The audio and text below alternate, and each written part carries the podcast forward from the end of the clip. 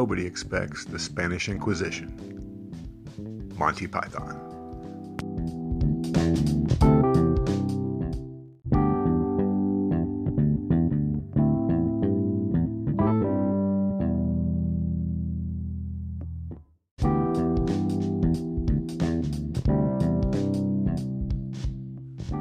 Welcome to the Revisionist History Podcast, where we set the historical record straight no matter who it might offend.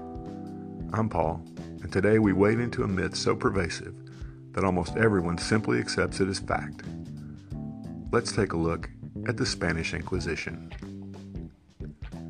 First, let's get the official definition of the Inquisition from the always reliable Oxford English Dictionary.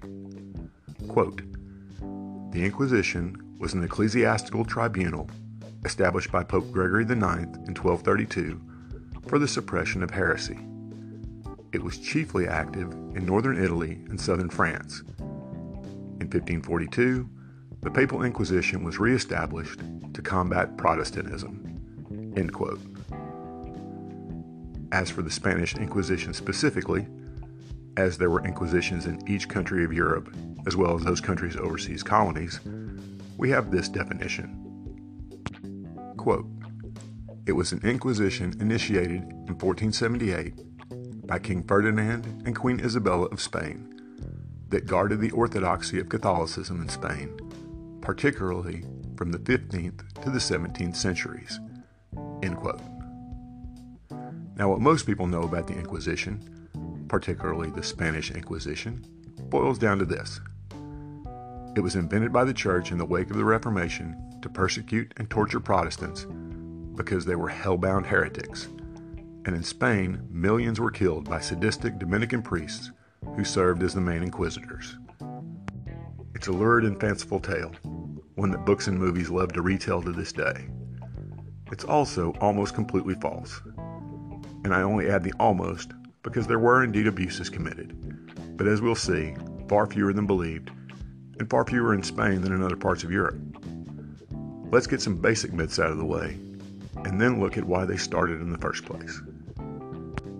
First of all, the Inquisition was not established to persecute Jews and Muslims, as it had no jurisdiction over them, nor was it established to persecute and torture Protestants, since, as we've seen, the Papal Inquisition was established almost 300 years before the Reformation. Even in Spain, it began 40 years before Luther wrote his 95 Theses and broke with Rome. The purpose of the Inquisition was both to protect sound doctrine and to return those who strayed from it back into full communion with the Church. There were abuses, to be sure, as would happen with any legal system over a 350 year period, but nothing on the scale that has been claimed over the centuries. One virtually unknown fact is that Inquisition jails were the finest of the time, with the unfairly notorious Inquisitor Tomas de Torquemada requiring that the jails be clean, with decent food, changes of clothes for inmates, and protection of female prisoners from abuse. Inquisition jails were so superior to the civil jails of the time that it was not uncommon for those brought before civil authorities to scream blasphemies at the judge until he was forced to hand them over to the inquisitors. In two separate instances, in Barcelona and Salamanca, when the Inquisition jails became overcrowded, the inquisitors released many prisoners with a simple promise that their return for their hearings, rather than transferring them to civil jails, which the inquisitors considered inhumane. Now, as for the millions supposedly executed during the Inquisition, the plain fact is that such a level of executions would have completely depopulated the country. And it would be impossible in any case, as researchers estimate that the number of trials over the 350 years the Inquisition was active in Spain was between 125,000 and 250,000.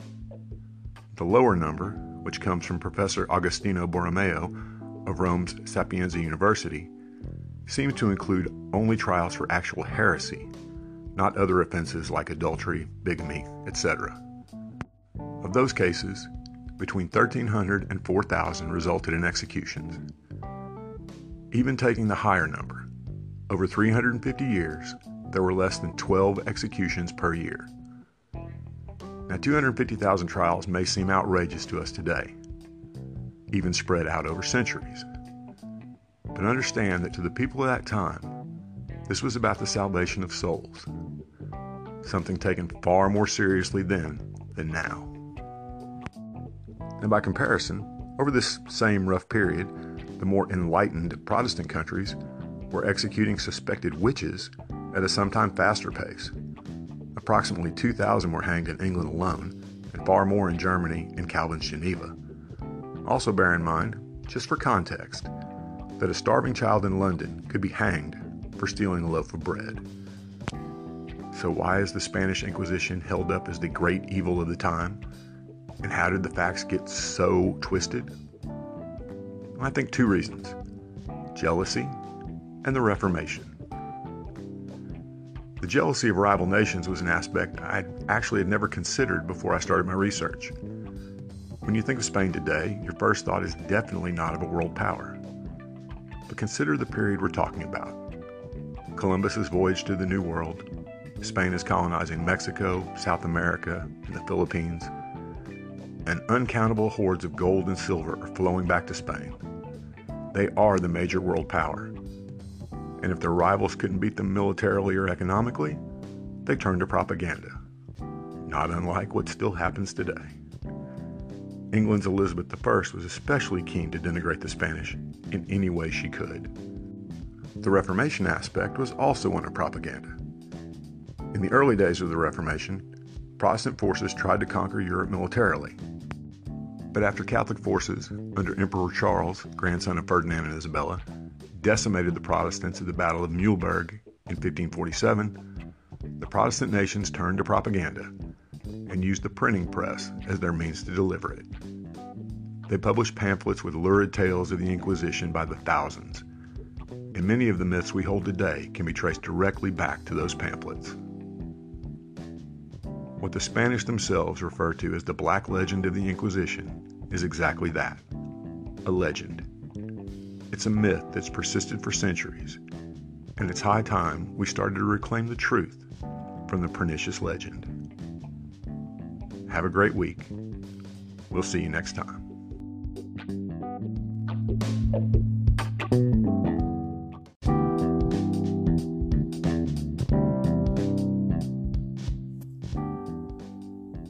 Thanks for listening to today's episode. I hope you found it both informative and entertaining. If you'd like to help us keep episodes like this coming, please consider clicking on the Support This Podcast link in the show notes. It'll go a long way towards helping us create more episodes and hopefully becoming completely ad free. Thanks a lot.